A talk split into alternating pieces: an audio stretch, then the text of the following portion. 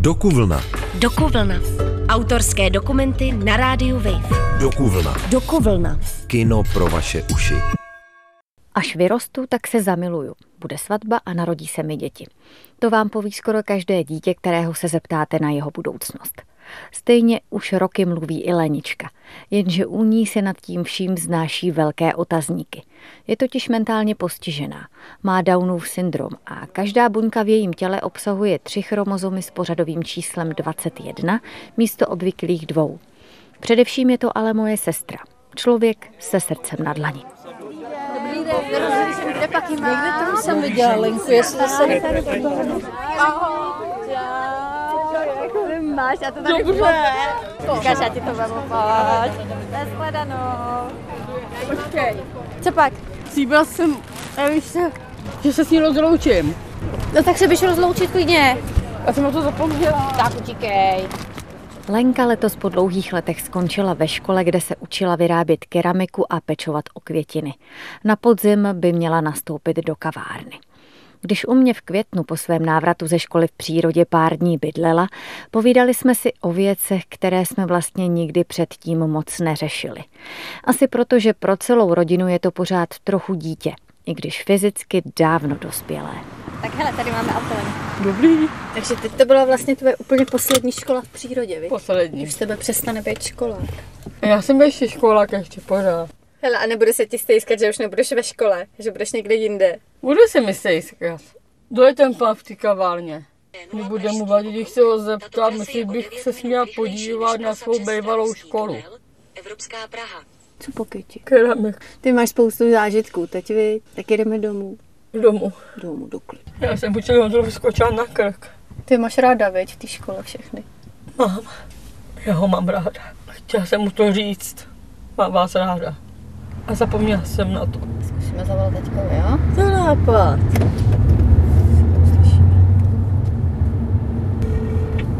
Ano, slyším. Ahoj, hlásíme se s Leničkou. Ahoj. Už Ahoj. Tak co, jak se máš? Dobré. No tak to je úžasný. A víš, kdo přijel za mnou na školu v přírodě? První den? nevím. Tomáš Višnička. Dali jsme si pusu na pusu a pan učitel Ondra na, na sísál, takhle. Vy si dáváte pusu a budeme se taká. Takový nápad. někdy svatba, Lenice, myslíš? Ne, nebude. Nebude svatba. Ale až někdy, časem někdy. Jo, a co myslíš, že bude časem, Leni? Časem? Budu manželkou Tomáše možná někdy. Jo. Občas. Ano, abych chtěla být Višničková, Lenka. Být dceru a syna, občas bych se za, za váma přejela podívat s svými dětmi. A napřed se naučím pracovat, vařit. Pokud bych chtěla mít svoji rodinu. Ale občas bych jezdila za rodiči někdy, občas se podívat. A jak jenom. by to vypadalo, když bys měla svoji rodinu? Já? Jeden bych chodil do práce a já bych už byla v důchodu. A pracovala jako maminka faktury na počítači. Takže ty bys chtěla být s Tomášem. Ano, chtěla bych mít i děti. Museli bychom se spolu vyspat. To by musel chtít sám sexovat. A to se ještě nikdy neskoušela, ale viď? Ještě ne, ale zkusím to poprvé. Hele, a myslíš, že se pak jako o ty děti i postaráš? Naučím se vařit v kavárně, karbanátky, kafe, špagety čínský, to znamená pikantně pálivý a potom to budu umět. No byla se tam podívat. Byla? A jak se ti tam líbilo? No, pěkný, ale nej to zvyklý. Bylo Ale- to těžké si zvyknout? Hm, já si nezvyknu. Odborná literatura praví, že k takzvané trizomii 21. chromozomu většinou dochází těsně po splynutí spermie s vajíčkem. Tak řečená genetická náhoda či nehoda se v České republice každoročně týká zhruba 50 novorozených dětí. Když se Lenka narodila, psal se rok 1990. Republika zažívala euforii ze sametové revoluce a moji rodiče měli plnou hlavu otázek. Já sama si toho z té doby moc nepamatuji. Byla jsem malá holka a rané devadesátky znám jen ze záznamů z videokamery, na kterou táta nadšeně natáčel. To bylo úplně normální průběh všeho a až se narodila, tak já nevím, jestli to zjistila ta doktorka hned, nebo třeba za dva dny ti to řekla. Ty jsi vlastně nebyl u porodu, tehdy se to nedělalo, to takže nebylo. ty jsi se to dozvěděl kdy? Tak za dva dny ne. Pravda je, že mimino obvykle začne brečet a tady bylo ticho. To jsem začala já tady šrotit, že jo. No a pak to tam šuškali, běželi, odnesli, přinesli, tak jsem věděla, že něco se děje, ale jako v podstatě jsem se dověděla asi tak za dva dny, co to je, protože oni museli dělat nějaký testy a to neřekli ještě nic, až potom za mnou přišla doktorka, že to vypadá tak a tak a že musí udělat testy a že to musí potvrdit, no, takže to bylo takový nepříjemný, to byla rána do vazu, že jo. Ale Nička byla v tu chvíli normálně s tebou, nebo si ji teda někde nechali a, No, a, a ji zkoumali? a museli si ji prohlídnout, že jo. Proskoumat, vyšetřit. No a potom byla se mnou, protože byla postýlka vedle, takže to jsem jí měla u sebe, no. No a pak za mnou chodili doktoři, že jo. Různý, povídaví. Co říkali? Vyprávěli. Třeba tam byla báječná doktorka, která mi vyprávěla o těchto dětech a jak to je. A měla dokonce nějaký příbuzný, takže věděla, co se s tím dá dělat a nedá dělat. A ta mě teda jako nahladila optimisticky, jo, že to prostě není až zas tak hrozný. No. To bylo fajn. Na tu vzpomínám ráda. A co říkali ti ostatní? Tehdy nebylo moc běžný, že by si lidi nechali takhle postižený děti doma. No to je pravda, no. Taky tam za mnou přišel z kojeňáku někdo, kouknul se. Jo, ten je pěkný. A odešel. Tak ten mě zase schodil trošku dolů, jo. Na toho jsem dostala i vztek. Co vlastně převažuje za emoce v takovou chvíli? Já nevím, prostě najednou je všechno jinak, že jo. Člověk neví, jak se zachovají příbuzní, jak se zachovají partneři. Člověk se trochu stydí, co se to stalo, že jo, proč zrovna já. Ale pravda je, že v životě mě nenapadlo, že bych to dítě třeba dala pryč. Jo, to mě nepřišlo. Ale trvalo mi třeba tři roky, než jsem dokázala o tom mluvit vůbec. Když se mě někdo takhle zeptal, tak za chvíli jsem začala mít slzičky a to trvalo dost dlouho, než jsem si zvykla. No. Měsíčku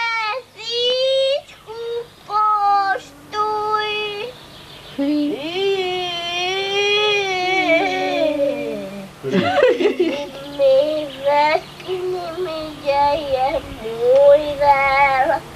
Mujão.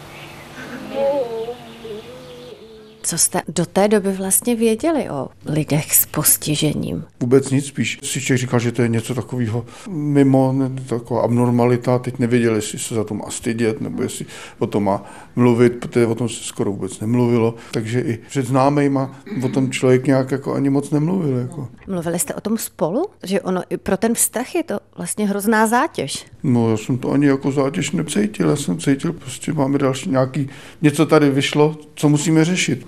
Spíš jsem přemýšlel, jak to udělat, protože mi v tu ránu došlo, že teda o takový dítě se bude muset někdo pořád starat, že jo? takže budeme muset žít z jednoho příjmu, že jo. A spíš taky ty praktické věci mě zajímaly, jako jo. Taky jsem samozřejmě šel k té doktorce, za pár dní jsem tam jel, když už to šlo, no tak jsem si s ní povídal, no tak mě to bylo taky vodní, to všude vyprávím. No to víte, no tak tyhle děti, no tak oni se dožívají, no tak maximálně 15 let. Já tak jsem říkal, no tak to bude dobrý, teda tak 15 let tady budeme piplat, jo, a pak Bůh ví, co bude, no. no. tak to se naštěstí zdaleka nepotvrdilo, že jo, ale já osobně jsem se zabýval spíš těma praktickýma věcma, co dál, protože byly nějaký příspěvek od státu. Něco se dostávalo, ale minimum, to bylo v řádech 100 korun.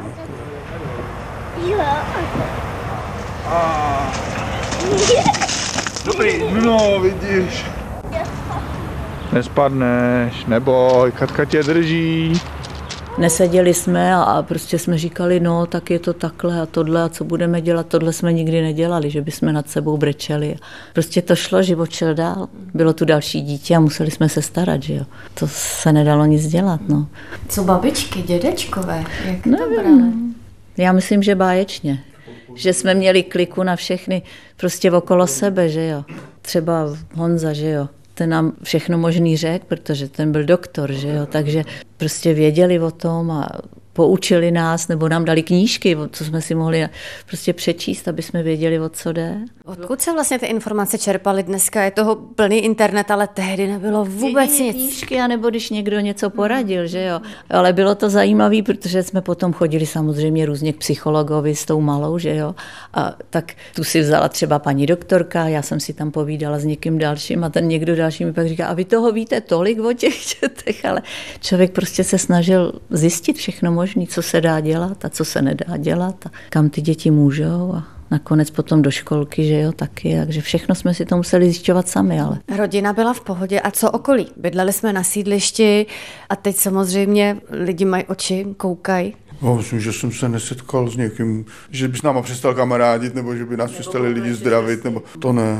Ani žádný nějaký, že by se už klíbali, nebo co. To už totiž jsme chytili, když to, na tu Lenku, zač, s tou Lenkou se začali chodit, to bylo dva, tři roky, než ona začala že jo, takhle chodit, tak už se ta doba změnila. Jo, a ty lidi už byli běžně zařazovaní do společnosti, takže to se najednou změnilo ohromně všecko. Jaké to bylo? Vy třeba s kočárkem, kde leží to dítě, které na první pohled je jiné. Já si pamatuju, když byla úplně malinká, tak ona byla taková baculka jako jazyčkem a každý přišel a říkal, Ježíš, to je krásný miminko, že jo, ona byla taková legrační. Ale to jsem ještě o tom, tak jsem jenom tak se zatvářila, říkala jsem no, ale víc jsem neřekla. Prostě tenkrát jsem to ještě moc neunesla, že jo, když byla mimino.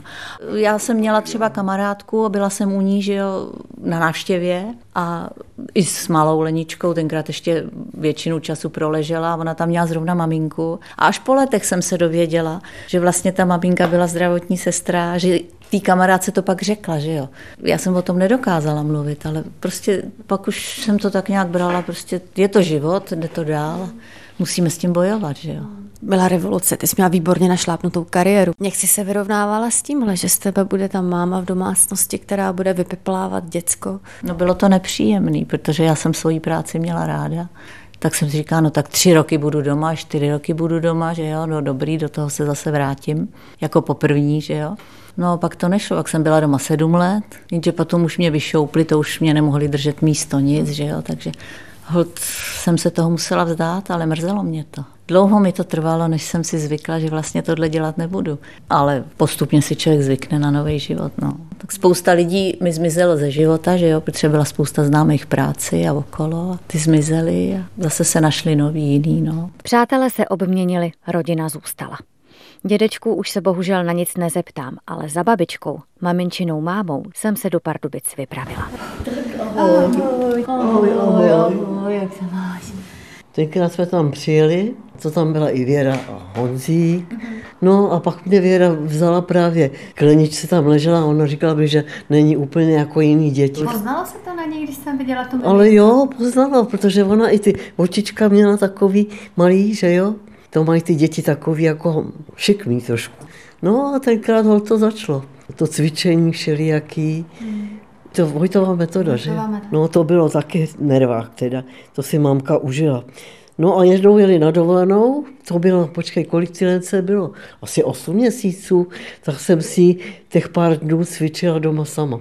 No a to bylo... Jsi hlídala. No, ne doma, na chatě jsem byla. No a to si měla tu nohu třeba takhle až k sobě ruku. Ona brečela. No ale řeknu ti, že máma, že má velikou zásluhu teda ohromnou. I táta, že takhle sílenky udělali takovýhodle človíčka, jaký je. No, já je úplně obdivuju. Já říkám, to někdo k ním nesá ani pokotníky. Jak jste to s dědou prožívali, když jste tohle to zjistili? No, normálně. To nemůžeš nějak, aby si brečela nebo něco. Prostě se musí začít. No. Musíš toho člověka respektovat jako člověka, ne jako nějakého chudáka, že jo, to nejde. A někomu to vadí, mě to nevadí. Ona je hrozně milá, když to takhle máš. Já jí mám hrozně ráda, Lenku. Ale musíš na ní být hodná. No, nesmíš prostě hurtě, že jo. To se zasekne a je to. No. Vlastně v té době vůbec nebylo zvykem, že by ten člověk zůstal v rodině většinou. No ne, někdo, jo, ano, za to táče byli někde na okraji společnosti. To ani nebyly, myslím, tyhle ústavy v Praze, to bylo někde pohraničí a někdo je tam dal ty děti a když se s nima necvičí, oni třeba se narodí a neumí, že jo, nic, nechodí. No a když se s nima necvičí, tak zůstanou ležet celý život. Já si to nedovedu představit vůbec, že by byla v ústavu někde, to ti řeknu. Jedna moje příbuzná, těm se taky narodila tahle holčička. A oni tenkrát, aby se to nedověděla babička a děda, tak ji dali do ústavu. V životě se nenaučila chodit a nic. Vydávala jenom takový skřeky, jako jo. A to Lenka ta toho namele. to prostě má vyřídilku, no. A nejvíce mi teď líbí, když si přečte jídelní lístek. Ten umí dokonale. Máme dobré, ale než máme snadivo, no, tak bude to hotovo. A stálý tady bezesměný dom, na zdravý to nekůmy, pozveme si dobré ten má velký kladivotor, tak bude to hotovo. No to je nádhera. Ty filmuješ? No ta umí zpívat, já to televizi. Ty budeš televize. Byť jsem byla v Lenčině útlém dětství malá a řešila jsem hlavně známky ve škole a kamarády, že je doma něco jinak jsem pochopitelně vnímala. Vídala jsem maminku, jak na kuchyňském stole kroutí lence tělíčko podle několikrát zmiňované metody profesora Václava Vojty, která se využívá k léčbě hybných poruch u dětí i dospělých. Sdílela jsem její radost, když se Lenička ve svých dvou letech poprvé postavila na nohy a přestala se jen kutálet po našem panelákovém bytě. A taky jsem se bála. Výsměchu svých i jejich budoucích spolužáků. Nejtěžší bylo uvést do života, protože jste tou Vojtovkou, aby se pohybovala, aby mluvila, aby získala sociální návyky a všechno dohromady. To si myslím, že bylo takový nejobtížnější, aby komunikovala, aby nám rozuměla že? a tohleto. Teď už je to takový běžný rutinní život. Jako, jako naopak, když jsme teď byli týden sami, tak jsme se koukali, kde má, něco nám chybělo, jako cítili jsme se skoro nevyužitý. Jo? Když se Lenka narodila, tak bavili jste se o tom, jak to řeknete vlastně mě? Mě bylo tehdy osm. Řešili jste to nějak? To si vůbec neuvědomuju, tohle, jestli jsme to nějak říkali. Ty to nepamatuješ?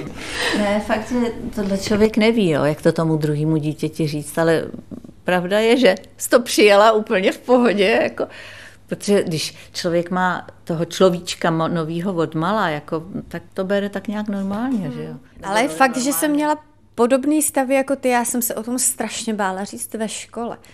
Se za to... Protože já si doteď pamatuju, že tam býval kluk, tomu se říkalo mozeček a děcka ho strašně šikanovali neskutečným Děti způsobem. dovedou. A já jsem se hrozně bála, že Lenka na tom bude stejně. Já jsem se hrozně bála, až nastoupí do školy, do školky, že jí budou ubližovat. Táto, pojď sem, já vazila. Co jsi uvařila? Osíčko, pojď. Ukáž. Pojď, Kde ho máš? Na máš na... Lenuško, koukni se na mě. No. Papa, kačenko, řekni. Papa, papa, kačenko. Příjezd do kempu.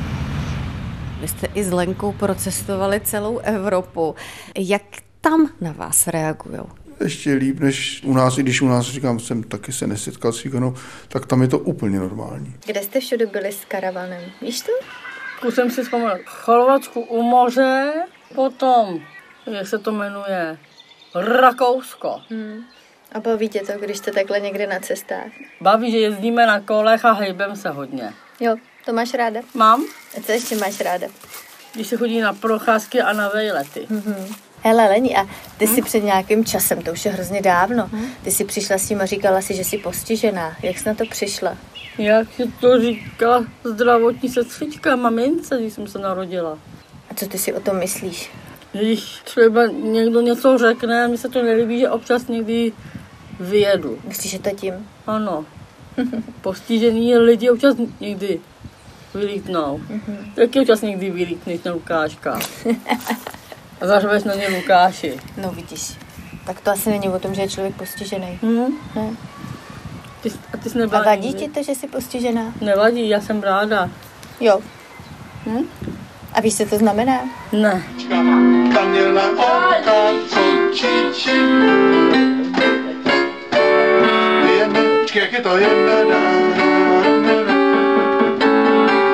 Svíčičku, a do koutečka a dala moji hubičku. To snímáš?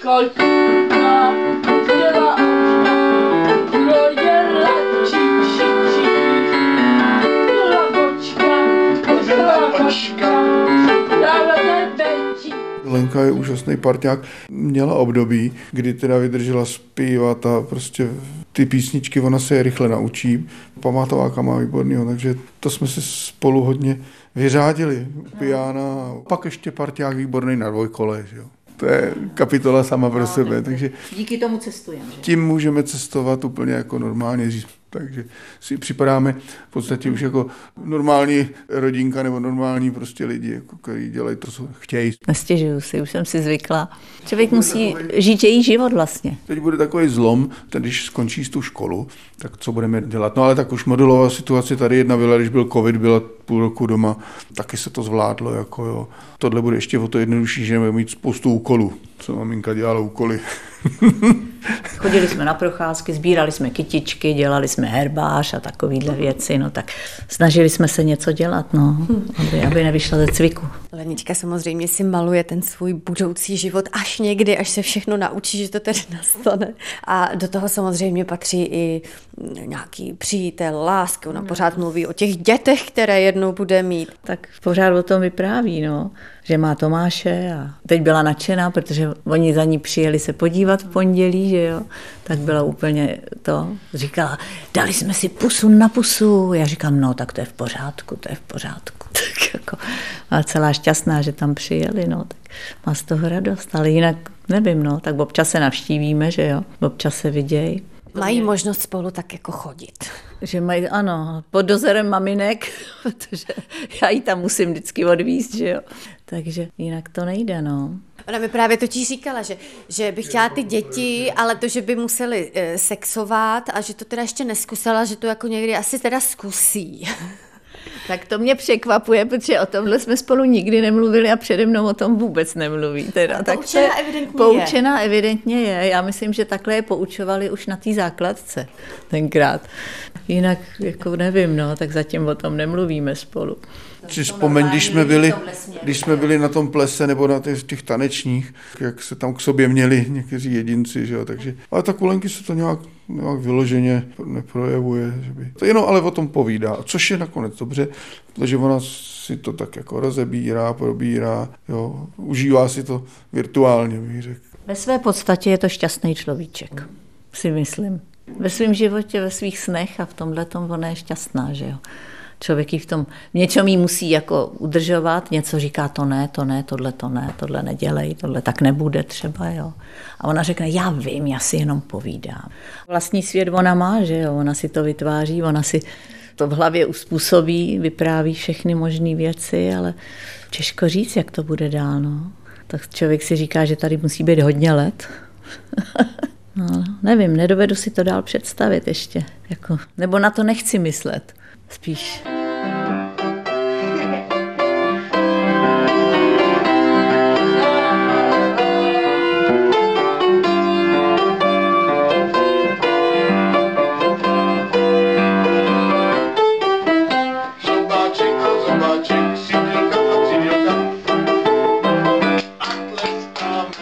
Letošních letních prázdninách jsem byla u rodičů na chatě i se svými dětmi, které mimochodem tetu Lenku mají moc rády.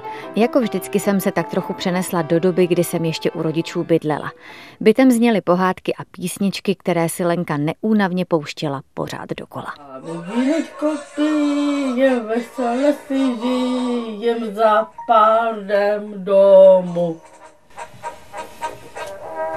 Zkusím ještě jednu poslední. Je příprava na kolo. Tohle si necháš na čas. kolo dneska. Je čas. Jo, tohle si necháš na kolo a máš tam pak připravený ty... Musíš si vzít ponožky a kratěsy.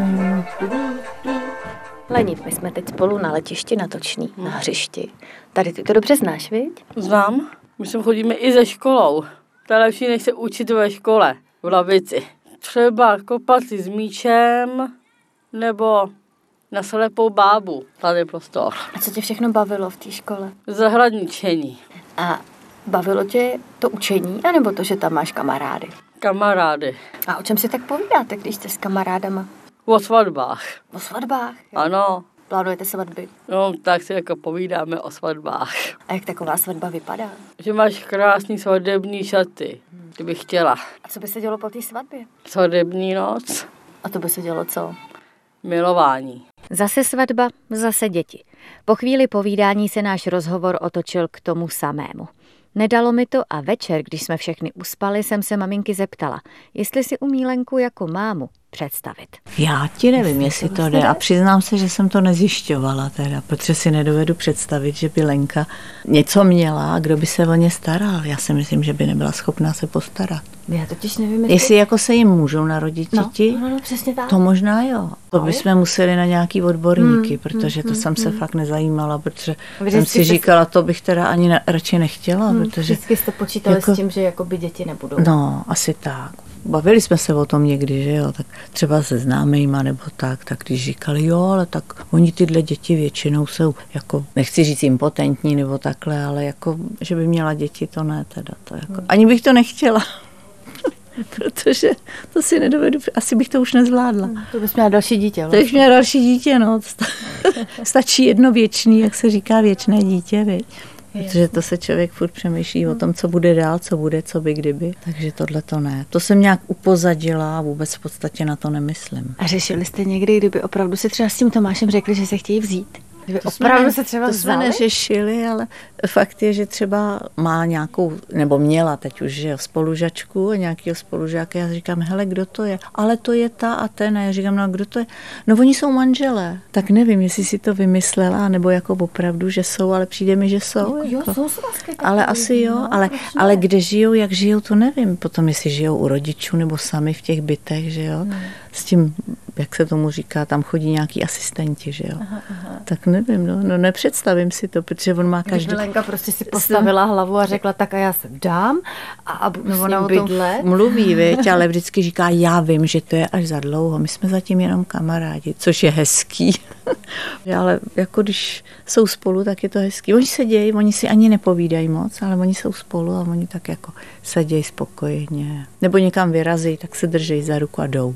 Nic. Jo, nebo když jsme šli třeba někam se podívat na procházku, začal šíleně lejt, tak jí skoval. Ale skovali se tak, že oba byli úplně mokrý, že jo, pod tím parapletem byli úplně durch, ale byli skovaný podešníkem, jo, bylo to hezký. A mají se prostě rádi. Mají se prostě rádi a jsou spokojení, no. Akorát hold jsme daleko od sebe, takže se nevidějí často, že jo, protože do školy už spolu teď nechodili a tak nevím, no. A my si představit, že by spolu třeba bydleli někde v chráněném bydlení, Já nevím. jako sami dva Jako já třeba. osobně, mně to přijde takový, jestli bych to dokázala vůbec, jo, protože Hmm. člověk pořád je taková ta máma, která pořád sleduje každý krok, že jo, přece jenom Hmm. hlídám všecko, takže si nedovedu představit, že bych ji někde nechala, jo, zatím. I když ona umí spoustu věcí, ale spoustu taky ne, no, takže nevím, no. Nevím, jestli bych to dokázala, ale asi bych musela. Kdyby si postavila hlavu, tak co bych s tím udělala, že jo? Nedá se nic dělat, jede se tedy za odborníkem. Konkrétně za Ivanou Ambrosovou, ředitelkou domova Sedlec, který se zaměřuje na pomoc lidem s mentálním postižením.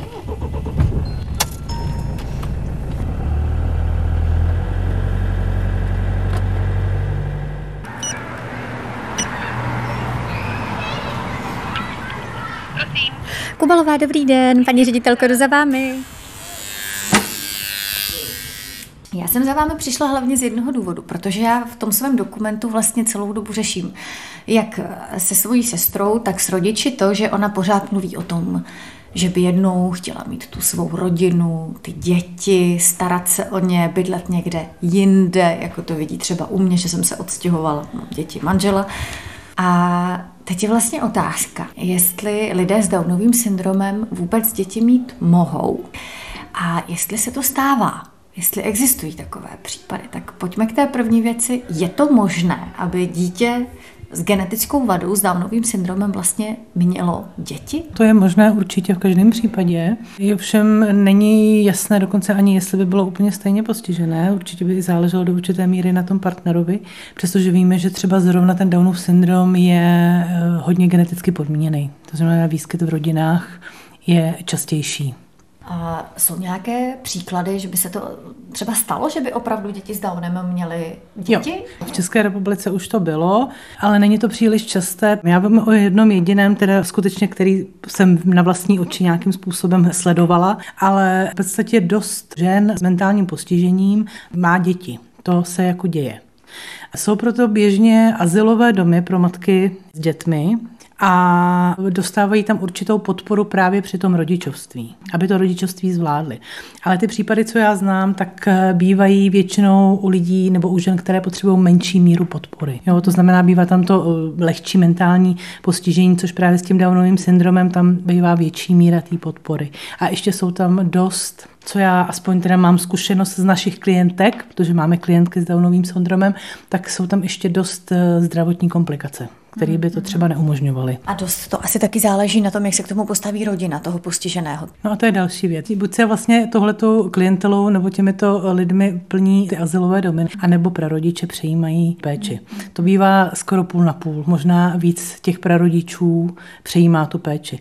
A to nemusí být jenom mentální retardace. Zase u toho Downova syndromu úplně přesně vám neumím říct ta zkušenost je, je minimální, ale u mentální retardace, ale bývá to i u různých závislostí, sociálně slabých eh, klientek a podobně. Tam už se potom dostáváme i k té otázce, jestli to, co je dobré třeba pro toho postiženého rodiče, jestli je to dobré pro to narozené dítě.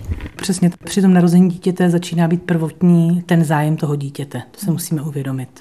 Takže i třeba na úkor mají rodičovská práva samozřejmě jako všichni zdraví, to je úplně stejný podle úmluvy, ale tím, že ty podmínky třeba v tu chvíli nejsou schopní nějakým způsobem naplnit, to znamená, nevydělávají si dostatek peněz, neumí tu péči bez podpory a podobně, tak tam potom začíná ten zájem toho dítěte a zapojuje se o sport a podobně. Podle toho, co vím a jak jsem se bavila se svými rodiči, tak u nich nastává samozřejmě to, co u spousty rodičů postižených dětí, že oni jsou zvyklí se o toho svého potomka starat, dělat pro něj první, poslední a je pro ně do určité míry nepředstavitelné, že by ho pustili do světa, že by ho nechali někde bydlet samotného, protože on to přece sám nezvládne.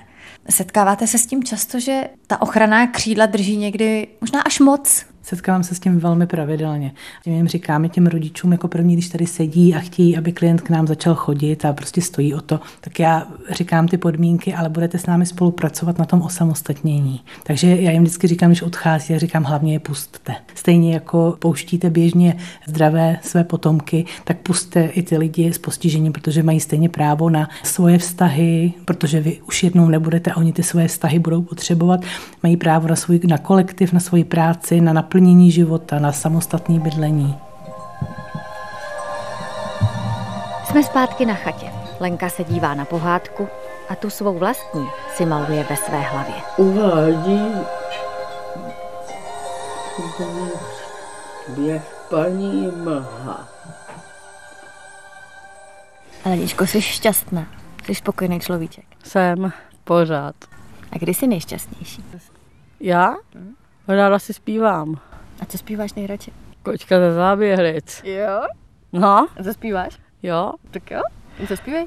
On pola čekal, že něco přijde, on pola čekal, nepřišlo vůbec nic. On pola čekal, že co přijde, on pola čekal, ale nepřišlo vůbec nic.